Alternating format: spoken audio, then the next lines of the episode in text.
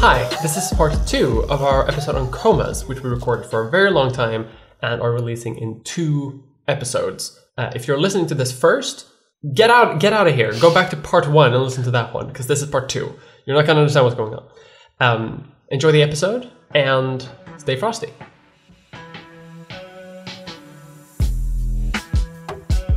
But I also want to talk quickly about some um, misinformation around comas, uh, some of which we've already like mentioned a little bit here. First of which is probably the one that like a coma isn't necessarily just one specific brain state, but it's more a sort of like catch-all label that can that can have multiple different conditions as part of it. And we've also mentioned a little bit that like when you fall into a coma, it's not as if you wake up later like you just wake up from a normal sleep. Like uh, as you say, like sometimes parts of the brain will wake up a bit quicker than others. Sometimes parts of the brain like won't ever wake up properly, um, and that recovery can take like very very long time. It can require like a lot of speech therapy. It can require a lot of uh, physical therapy and like medical interventions and things like that. But there have been people who do wake up like that. But it's not super common though. Something that is quite common in comas is that people will oftentimes pa- patients will respond to some external stimuli, but not sort of like in an active way. Like they can't like actively respond by like moving moving their bodies or doing um, or like saying something or opening their eyes necessarily. But heart rate can often change depending on who is in the room. So when families come to visit a coma patient, heart rate will sometimes rise quite quickly actually, even though like brain activity is not registering anything. So that's weird, isn't it? That's also one of the reasons why that like people like in the movies, for example, you'll see this and people will think it's stupid, um, where like a nurse will come and be like, visiting hours are over, and people will be like, "What? Like they're asleep. Like what? Are, what are we gonna do? Like they're not tired of us." Um, but they are, turns out, because like They've seen enough. they've, Go home. but rather in the sense of like you know it does like if, if you start affecting the heart rate you don't want that in a Yeah. medical setting you want things to be as stable as possible so that's why they actually do have like time restrictions on coma wards Hmm. interesting isn't it mm-hmm. and in a lot of coma cases people do report um, in the waking up stage right like when they're when they're past the fully unconscious state and they're still wake, waking up which can like take quite a long time right? Uh, many people will report like having partial understanding of the world around them in the room. Like they will be able to they, they might be able to remember sort of like what people are saying around them. They might be able to like hear the tv uh, they might be able to sort of like feel the, the the sun on their face like if they're close to a window and they can count like the days because of that. But oftentimes it's they're not like awake for like a day and then they fall asleep. Like they're up for like a uh, like they're awake like for like a mo- like minute or something. moments, yeah. yeah. So- and it, it, it- and a lot of people describe it as being like in a nightmare basically or like in Oh, a dreaming state where it doesn't nothing really makes sense and like a lot of the sensory input is sort of just like mangled like you're Mm-hmm. in a dream. But you can still like dis- distinguish people talking you can still distinguish like some sensory inputs but you don't know what to do about it. So what I'm hearing is like, if you're visiting somebody in a coma, don't talk shit about them. don't talk might- shit about them they might hear you They might remember. they might the for real they might remember a lot of people have said this that like you know they've heard they've heard like family members talk shit about them like imagine how shitty that is being like Like, shit, I'm I'm literally asleep. Like, I'm- what do you want me to do? yeah, or like I'm literally in a coma. I like You have to be nice survived a car accident like by the skin of my teeth, and you you come into my room and you talk shit about me. yeah. Yeah, So like, yeah. it can happen. It's anecdotal. It's not a universal thing. So sometimes you I guess you can talk shit. Um, but like sometimes like because like the nurses will say this that like if they're in the if they're not waking up they're not going to notice Mm-hmm. which is true they're, they have to be in the stage where they where there's where they have like some some consciousness but for a long time nurses or medical staff might not know that a coma patient is in that stage right because they they can't respond they can't do anything so that it, it can take literally like months before someone notices that like hey brain activity is a bit weird when some people move around here for example like oh shit they might be mildly conscious. And then you can sort of like start um, doing some therapy on that person for example. So that's i think quite interesting. And now i'm going to mention some quick notable cases uh, of like individual cases of people who have fallen into a coma and woken up um, that i think that i think sort of illustrate this point. Um, so a few uh, notable examples of this happening are, for example, the case of Martin Pistorius, uh, who claimed after waking up to have been able to hear and be aware of a lot of things during his coma. And he suffered, like, not necessarily from a coma, but he suffered from locked in syndrome after a coma. uh, because sometimes one of them can transition into the other. And locked in syndrome is where people are aware and awake, but they're just unable to move their bodies. So, like, the distinguishing line between locked in syndrome and being in the awakening parts of a coma can be a bit arbitrary because some people imagine locked in syndrome as like you wake up in the morning but you can't move and like then you're awake for eight hours and like fully conscious and fully aware of what's going on. And that's not oftentimes what happens. It can sometimes happen but some that's not oftentimes what happens. Uh, it's more like this like dream state where you sort of um, experience thing a bit more like ephemerally and uh, things like that. Very similar to the awakening stages of a coma uh, they're technically different, but like I'm just saying that there's a huge overlap, which is why I'm mentioning his story because he was in a coma and then he had locked in syndrome. Yep. And he had to undergo significant therapy after a nurse discovered that he could move his eyes to respond to words. Very, very mildly, by the way. Like not like a full on movement of the orbits, but like like very very, very subtle. But once there's like a small response to stimuli, then you can you can sort of like train that and you can become better at it. And that can like lead to you waking up more and more. Uh, and that's the kind of therapy that you that you can do. And he still today because this happened i think in like 2009 um, has not fully recovered from this. And he still suffers from a speech impediment which is very common in uh, awoken coma patients. Uh, and he also uses a wheelchair but you know he's still he's still in recovery so to say. In 2011 he had to use a computer to talk to other people that was like a fair bit into his recovery. But by then, he had also managed to write a book called Ghost Boy, which is about his experience experiences while comatose. And I've read parts of it for this episode. It's quite interesting. And in 2018, uh, he was doing wheelchair racing and expecting a child. And now he posts a lot about uh, disability activism on his Twitter. So if you want to, if you want to have like first case Like accounts ac- of, accounts, of coma. Yeah. that that's a that's a good way to get it. I should look him up. I think it would be interesting to to like both read the book and also like see what what Yeah. he's posting. Ghost Boy is, is pretty good. Mm-hmm. Another famous example is the case of Minnie Smith, a Canadian woman who in 1963 was watching news reports of the assassination of JFK and suffered a stroke, and who woke up again in 1992 and was understandably very shocked about how the world had changed, especially with how her husband and herself now looked old and grandfatherly, apparently, like she said, how her children were suddenly middle aged, and how far technology had progressed. Um, she's one of the people who have been like asleep the longest and managed to wake up from a coma because she was asleep for like over 30 years. Or i guess 29 years but still.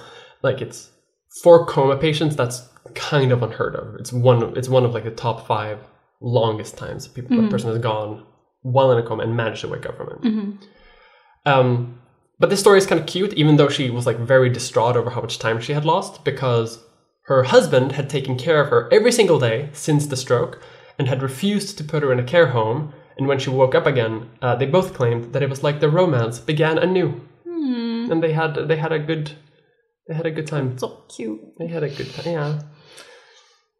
Apparently, he also he, like the husband said that like. Uh, like when I got married, I made a vow I'm not gonna like abandon her in a home.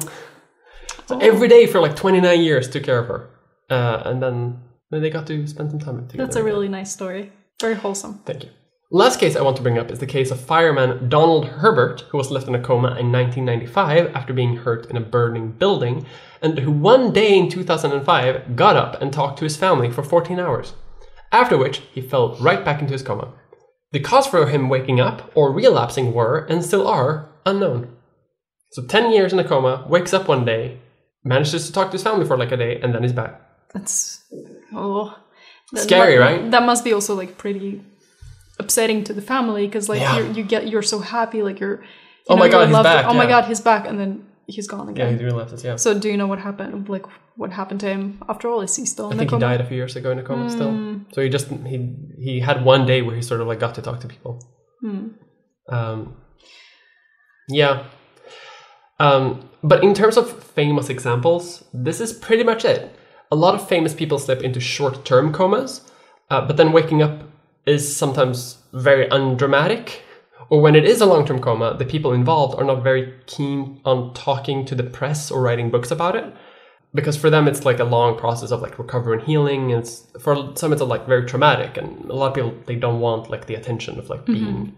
like a famous coma survivor. Mm-hmm. So most people, and for most for most people, it's just it's just a medical intervention, right? Like the, the they're in a hospital, they wake up, then they go home. Like who's who's going who's going to like make notes about being like, hey, this person woke up from a coma after 35 years? Like unless the person actually wants to, no, that's not going to happen.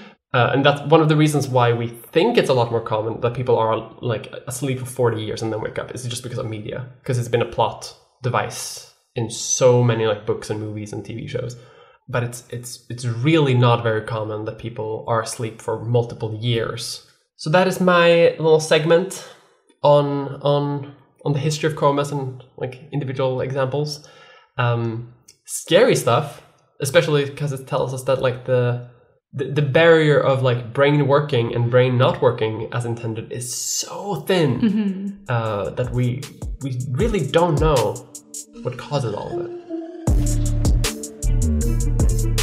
So, as you said, there's a lot of things that we don't know about comas. So, now I'm going to talk about like research and development or developments, future developments in coma, um, prognosis and diagnosis and treatment, even. So, it's pretty obvious that there's a lot of gaps in the diagnosis and treatment of disorders of consciousness. So, let's talk a bit about like the challenges that we have in diagnosing and like understanding like how comas will develop. Yeah. Um, there's quite a few things, but I'm gonna take two examples because we have limited time. Um, so, firstly, the tools that we have are not very specific and don't really distinguish between different disorders, like between comas and states of covert consciousness, um, which is where the- Covert consciousness. yeah, where the person. So, what that means is like the person recognizes stimuli but is unable to respond to them Oh. um, which sucks because people can recover from the latter, um, which means that people who may have been able to recover have been like taken off life support because those like because maybe physicians thought that they were in a coma and they weren't going to recover. So it's very important that we are able to distinguish between different things because they come with different like Like ethical concerns. Yeah. they come with different like um, prognostics. Um, so ideally, we would have biomarkers that can detect relevant brain activity or lack of activity or brain cell damage. And biomarkers, by the way, they're uh, it's, a, it's like a general term for measurements that relate to biological function and can be molecular, cellular, imaging, or electrophysiological. So basically, diagnosis and prognosis are quite uncertain. Like we think generally that physicians have like all the answers and like they'll look at a patient and know immediately what the like what what their what their problem is Yeah. but like a lot of decisions related to comas are based on uncertainty um, which obviously is not great when it's like a decision between like life or death or when it's a life or death situation Yeah. so it would be nice to have more precise diagnostic tools. Another issue is the fact that there's inherent heterogeneity between humans. Um, and current coma diagnosis and prognosis is, is based on singular phenotypes. Um, so, for example, clinical evaluations focus on motor function and overt cognition. But this can misdiagnose patients who have like cognitive impairments or cognitive motor dissociation. Um, so you know, it's treating everybody the same, but different people have different like abilities, Yeah. um, and their brains work differently. So what applies to one may not apply to all. yeah. But also, comas simply can be caused by so many different things, and so the prognosis uh, is shaped by like what caused the coma, but also by individual genetic and non-genetic factors, which are often missed by current diagnosis tools. Um, so there's a need for more nuanced approaches to diagnosis and treatment. Okay, now we've talked about some issues in coma research, like some challenges. So let's talk about potential solutions. Let's try to be um, Optimistic. optimistic about it. So, like I said before, one issue with disorders of consciousness is misdiagnosis. There are multiple other conditions that appear similar to comas, like vegetative states or minimally conscious states. And something that's being developed in order to improve diagnosis of disorders of consciousness is machine learning. And this is kind of um, a, a big word, a buzzword that you know is kind of everywhere. But Yeah. I, I don't I don't know how much you know about it. Um, so I thought that it would be interesting to also talk about like what it is Yeah. um, and how it can be used for diagnosis. Yeah. I know So- it can be used in Bitcoin and NFTs. I know that's not what we're talking about right now. No, I mean machine learning is a very um how do you say? How do you say? It's a very like versatile tool, um, and it can be used in everything. And it's basically like an algorithm, um, and the world is built on algorithms. So machine learning is a subfield of artificial intelligence, which is a branch of computer science that aims to perform computations to extract information, to extract like unknown factors based on known factors. So let's take coma patient information as an example to illustrate like what this means. Um, so to diagnose the patient, physicians usually have to collect a bunch of data, and the data that would be relevant for machine learning would be like imaging data, like EEG and MRI data, but also like eye tracking and galvanic skin response, which it's a whole thing, but it's basically like um, the the response of of the patient's skin to stimuli. So normally a team of physicians would have to compile and analyze all of this information and make a decision based on what they see. And a machine learning algorithm is kind of the same in the sense that after you give a data, mm-hmm. it will be eventually able to distinguish between a coma and other types of disorders of consciousness mm. and make prognosis based on the data. But first, it has to be taught how to do it. So it's Yeah. like a new guy on the job that you have to teach how to do the job. Yeah. So at first it's given a set of data, like a bunch of MRI images or you know whatever. And then a scientist has to identify the features that mm-hmm. you that they want the algorithm to look at. Yeah. And that can be like, you know, patterns of brain activity or, you know, patterns of of structural damage. So the algorithm is like, okay, this is what I need to look for. Mm-hmm. And then it analyzes like a bunch of pictures to find Yeah. similar things and like sort out what Exactly. is and what isn't. Exactly. It's like one of those like because I know machine learning like you teach it you teach it what a dog looks like. And, then that- it's and then able it- to like recognize dogs Yeah. based on what it's learned. Yeah. So the That- feature. Can I tell you something? That's actually what a lot of the you, you know when you log into like certain websites and Mm-hmm. you get like a CAPTCHA thing, you like Captcha. select all dogs on bikes in this in this picture, or like select every uh, traffic light. What you're doing then is you, is you are doing the job of the of the doctor in this case, where you're sort of like telling a, a computer, being like, this is what you're supposed to look out for. Mm-hmm. This is what you're not supposed to to sort. And then you're teaching a So some machine people- learning yeah. to identify traffic lights. So when, when you're logging into Discord, dear gamers, what you're doing is you're training Teslas how to how to auto drive. that's So le- is that's that legit. information? So is that information actually actually used for like other purposes? It's well, it's used for machine learning data. Yeah. Yeah. Okay. So, So, but like AI, that data AI companies work together with a CAPTCHA company Okay. and like tell them like, hey, we want to learn. We want to teach our computer the- what a the- boat looks like, Okay. and then they show you a bunch of then they give you a bunch of pictures of boats, not boats, and hundreds of thousands of people like logging into various websites on the internet have to do that um, because computers can't recognize it, but we can. So we're all- it works as, as both human confirmation and also as Yeah. AI, AI uh, machine learning So teaching. we're all secretly working for Elon Musk, is what I'm hearing. Yes, but also for like also to other companies. Like um, I I- it's like there are some capital companies occasionally that you will see like pick every uh like yellow image on this one for example and then over time you it's like some software uses that to like analyze galaxies or like protein strains or structures or something like that it's like it, it, it can be used for anything So earlier before the episode, I asked you if you know what machine learning is, and you're like, and you're like, no, I don't know anything about it. And now you're like giving me a whole ass lecture about machine I'm learning. sorry I, I thought i didn't know as much Okay, so going back to the coma patient Yes. thing. So the scientist gives it data. It it tells it what features to look to look out for, and it also gives it like the right answer. Mm-hmm. So you know, it, like the specific pattern of brain damage. This means that the patient is is in a mm-hmm. coma, and it's it's it gives it like hundreds thousands of images the more images that the algorithm looks at the more the better it is at like identifying um, you know patterns that, that you that you're interested in. know So then the algorithm is tested to see how well it predicts the correct answer and optimized based on how well it does. Usually you have to go through like rounds of optimization. yeah Um, but in the end, hopefully you get the right answer. Um, and then after that, it can be run on patient data to diagnose and output prognostics. And there's a lot of talk about whether machine learning algorithms are better or worse than real radiologists or physicians, and there's no clear answer. Um, like sometimes the algorithm can detect features that physicians miss, but it can also misidentify features. Yeah. And also, it's strictly based on how you train it, so it's not able to detect anything beyond the features that That's you teach it trained to on, recognize. Um, Common problem. in Yeah. learning. and it also the result also depends on the input data. So if you give it garbage, it's going to give you garbage back. Yeah. and also the quality of the algorithm. Like maybe it's not optimized well enough, or maybe there aren't a lot of there isn't a lot of um, uh, input data. Um, maybe you need to add more, or maybe the data is all like too similar. So then when you ask it to to like look at a picture that looks a bit different, then it's not going to be able to recognize Yeah. it. Um, so you know it, It has depends on a lot of limitations. It has its own Yeah. limitations. But I guess it's practical just for like the sheer scale of it, right? Because like it takes out a lot of work. Exactly. So that's what um, what's one of like the main purposes for Yeah. for machine learning.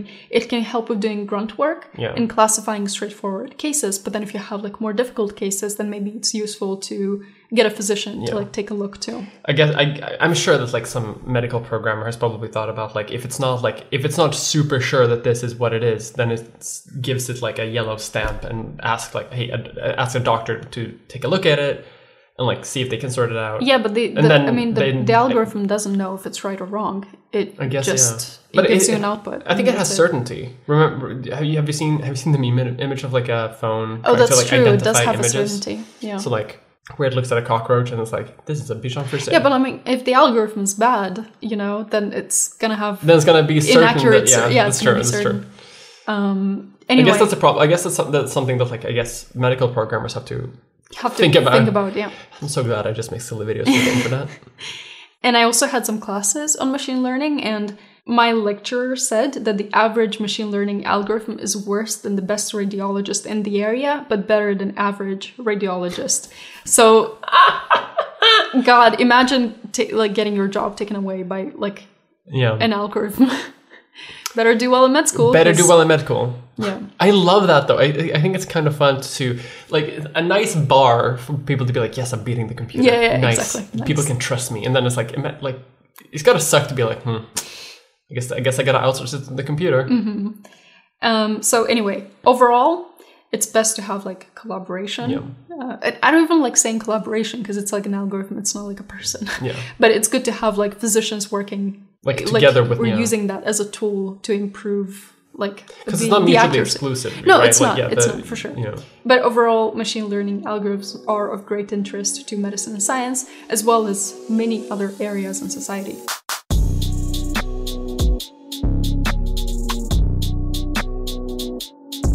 Now that we've talked about like maybe the most STEM thing that exists of like like programmers doing machine learning which is like the most like tech tech bro thing that exists i think even if you're not like a tech bro like tech bros love machine learning Mm-hmm. i'm going to talk about maybe the most on the other side of the spectrum The least the, tech bro the thing. least tech bro thing uh, ethics medical ethics Mm-hmm.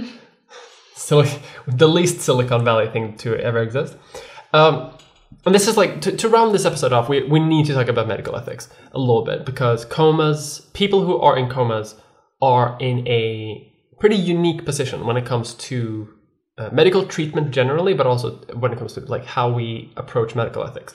Uh, because the, the obvious issue is of course that like comatose patients are one of the few patient groups that cannot give informed consent for participation in clinical trials or studies or treatments They have no autonomy, they have basically. no autonomy.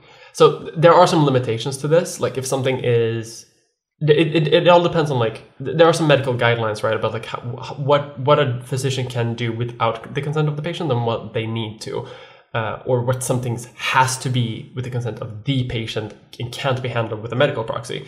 So like, um, if if a trial would be like, what if sawing a person's legs off and throwing the leg in an incinerator may, might might wake them up from the coma, that they would be like, well, they'd have to consent to that. You can't just ha- no no one can do that for the patient. Uh, but if it's like this person should have maybe some Tylenol, you don't need you don't need you don't need a health proxy consent for that all the time. Maybe for Tylenol. That's an but- interesting, but that's an interesting like line to draw. yeah, Um, but th there, th- those lines do exist. yeah, I guess you, you got to draw the line somewhere. you know? Yeah. But because of this, like a lot of medical decision making is left to the patient's family, uh, or in some cases, a state assigned health proxy to make choices on the patient's behalf. Like if they don't have a family or friends. Sometimes, even if you do have a family or friends, it, it, like be, being a medical proxy for a loved one is not something you can do just because you're a loved one. Mm-hmm. So, like, they, they, like there are people who may. It, this depends on the country and depends Yeah. on the hospital, state, whatever. So, like, your mileage may vary, but like in a lot of places, there will be like a board to like assess your competency as a health proxy. Mm, so, like, okay. are you are you sort of like in a position where we you can be trusted with medical decisions for your partner? let's say? Okay, so what exactly do they look at? all sorts of things. Like there's an interview process. There's a sort of uh, like what education you have, like what position in life you're at, like what what your relationship to the to the patient, uh, how you feel about the patient, What education you have. That's interesting. But also all of these things, like How much money you have? do you have a big house? do you think the doctors here are pretty?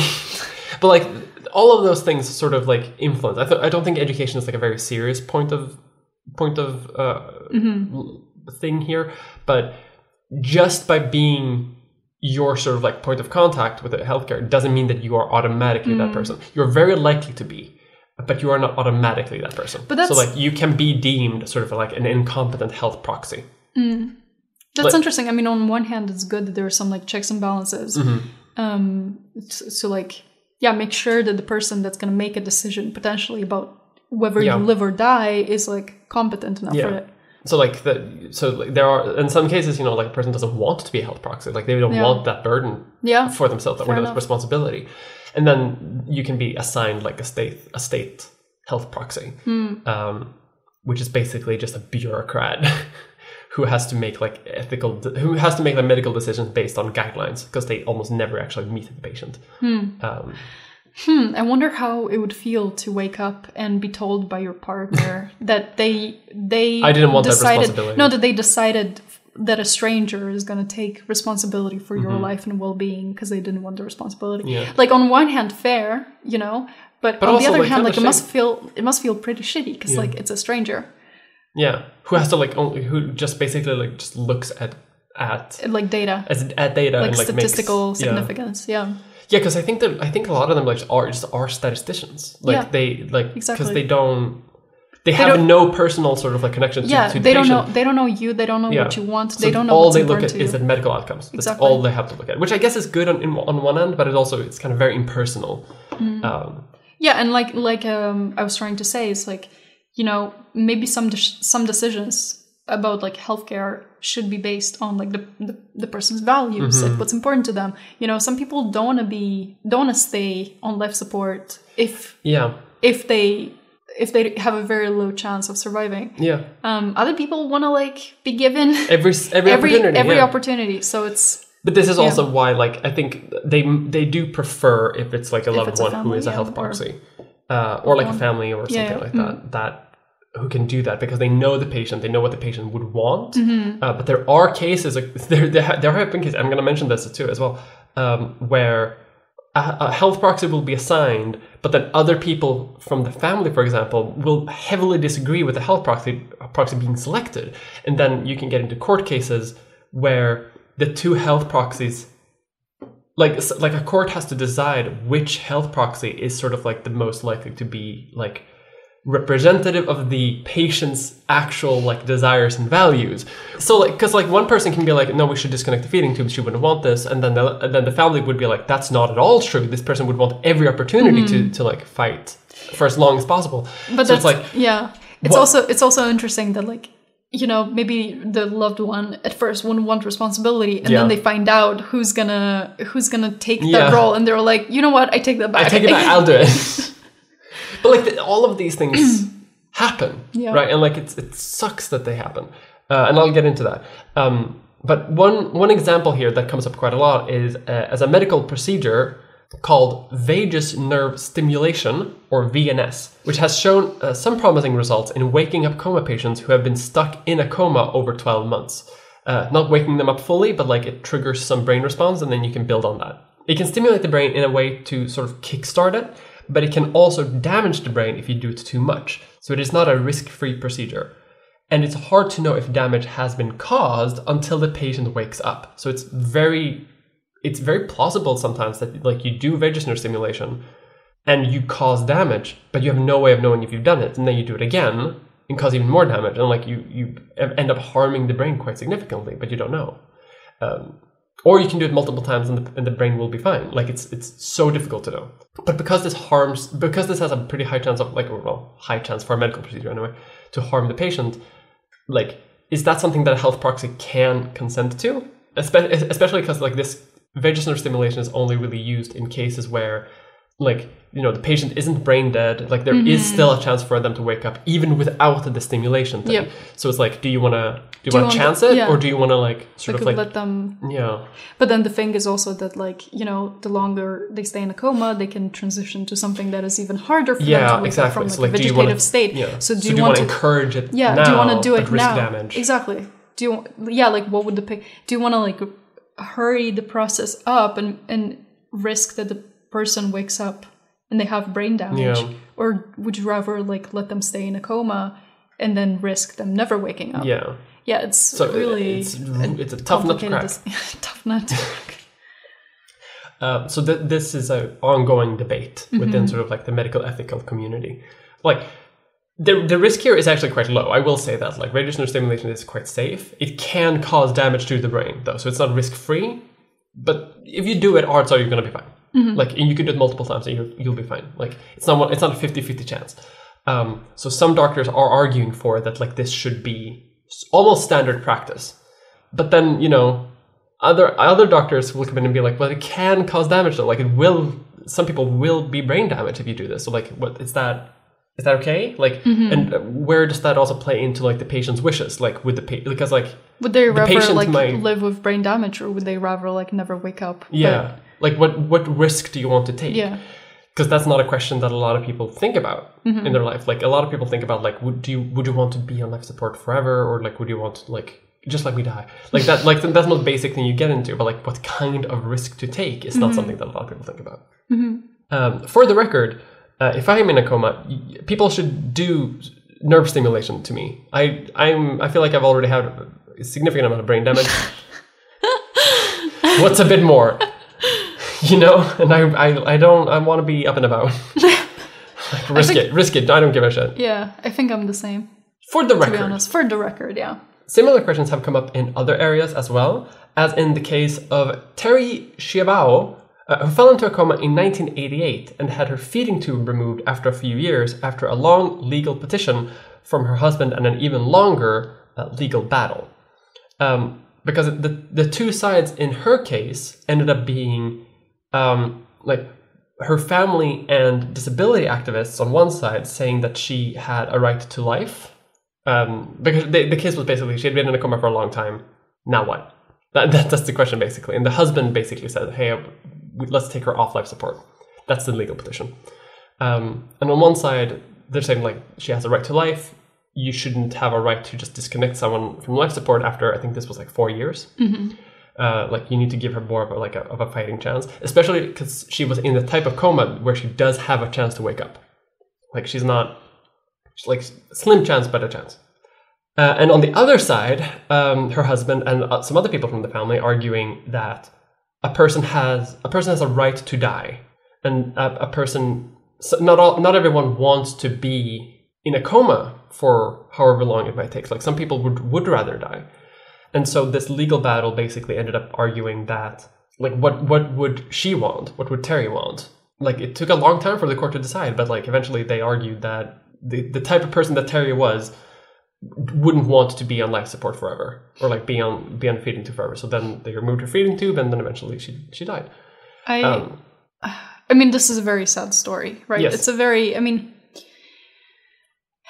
a lot of difficult decisions, ethical concerns. Mm-hmm. Um, you know, obviously the fact that she was in a coma to begin with, like a tragedy for her family and friends, obviously. But I think, can I just say, like, I think it's interesting that the court had to look at the type of person that she was to determine what she would want. So, yeah, a, I'm lo- a lot of like character witnesses being like this is what Terri would want, like her friends, her family, uh huh. Because friends. I was like thinking that like the court might need to go through like her Twitter Twitter feed and be like, okay, like based on these posts, her values, based on her likes. Well, and she, she got replies. into a coma in in 1988. Uh-huh. So Twitter didn't she exist. most likely did not have a Twitter back then. Hmm. She probably didn't even have a blog in 1988. She might have had. Letters. Yeah. maybe. TV subscription. Home decor. Clothing style. Clothing style. Is this a person who want, who would want every chance of life, or a person who wants to die gracefully? Hmm. Well, they had a yellow dress, which I think indicates uh, zest for life. So I believe she would have liked to live. Yeah. Interesting. Interesting. But like, the, the, this is a sort sort of like difficulty in medical ethics too, because like, how do you? If, How- if, yeah. if you don't know what If the you don't know, explicit how do you like wishes of a? Person, how do you determine that? Like who, how and who makes that decision? And like that, that's why courts exist, I guess. But like it sucks though, right? To like have to go through that procedure. Uh, her husband, by the way, has also written a book, and her family has also written a book, like to like of, of their opposing sort of viewpoints because they hate each other now for, for like how how this case was handled and sort of like what because they wanted to completely contrary things right? Like the husband wanted to take her off the feeding tube family didn't. Um so if so like there, there's like the objective things that happen but if you want like both they're both both of their like viewpoints on this you can read either his books or the family books um where they describe the same events but from completely different sort of value points which is i think quite interesting. Hmm so that's where we are right now. There's still a lot of debate around like how to do it, uh, and sort of like how to improve ethical coma care. Yep. Um, but right now, everything is everything is difficult hmm because we can because you know again we, we can't ask the patients what they want. No. Do you know what else I'm thinking about? Um, so, like the United States, right? hmm How expensive would it be to be in a coma for for years or Yeah. like even for months? Because like you're staying in a hospital, probably, right? You need to be monitored. You need to be intubated. Like, I think they need to like Christ, test. yeah. Like they need to test you pretty like consistently Regularly, regularly, yeah. Mm. to see if there's any like change or improvement. Every How can every people bit of that costs like exactly tens of i mean of dollars. i mean like it costs hundreds of thousands to just like be in a hospital Yeah. bed so i really wonder like is this even affordable for most people That's true. Like that's kind of fucked up actually. Like how because I hadn't even considered that because like here yeah they take care what, of what would you pay? I don't think you'd pay anything. probably not i mean like you said like sweden's pretty good at like like, Like, it's it's bad at it's bad at like short term term like non life threatening things Yeah. but if you are in like big medical Yeah. trouble like you are able to get the care that you need Yeah. um and like you don't have to pay for it. Like you'll have to pay a little bit probably, but like I don't think you could. I, I can't imagine you would pay like, Like, more, it's more than a hundred bucks basically for like a long term coma care. Yeah, exactly. So, I mean, if you're a regular person who ends up in a coma, like, how do you? I mean, I guess you're just forever in medical debt. yeah. America sort of shit out. hmm I'm gonna do a quick Google search now, just at the end. uh, Because it's the end of the episode. Like we can do, we can go a little loosey goosey. Cost of cost of coma, U.S. So com- coma is not the most expensive medical thing. The most expensive medical thing is sepsis, septicemia, and cardiac and circulatory congenital anomalies are apparently like the high, the most expensive hospitals say. But I can't, I can't see what like what, what like a coma would be. I think they have special procedures in case for that because like Mm. it's, it's not, it's not one of those things where you can. I mean, you, you can't really charge them by day if they're gonna be in a coma for years. But I don't know. I mean, like the the Well, American yeah. medical system is insane. So I wouldn't even be surprised if they did.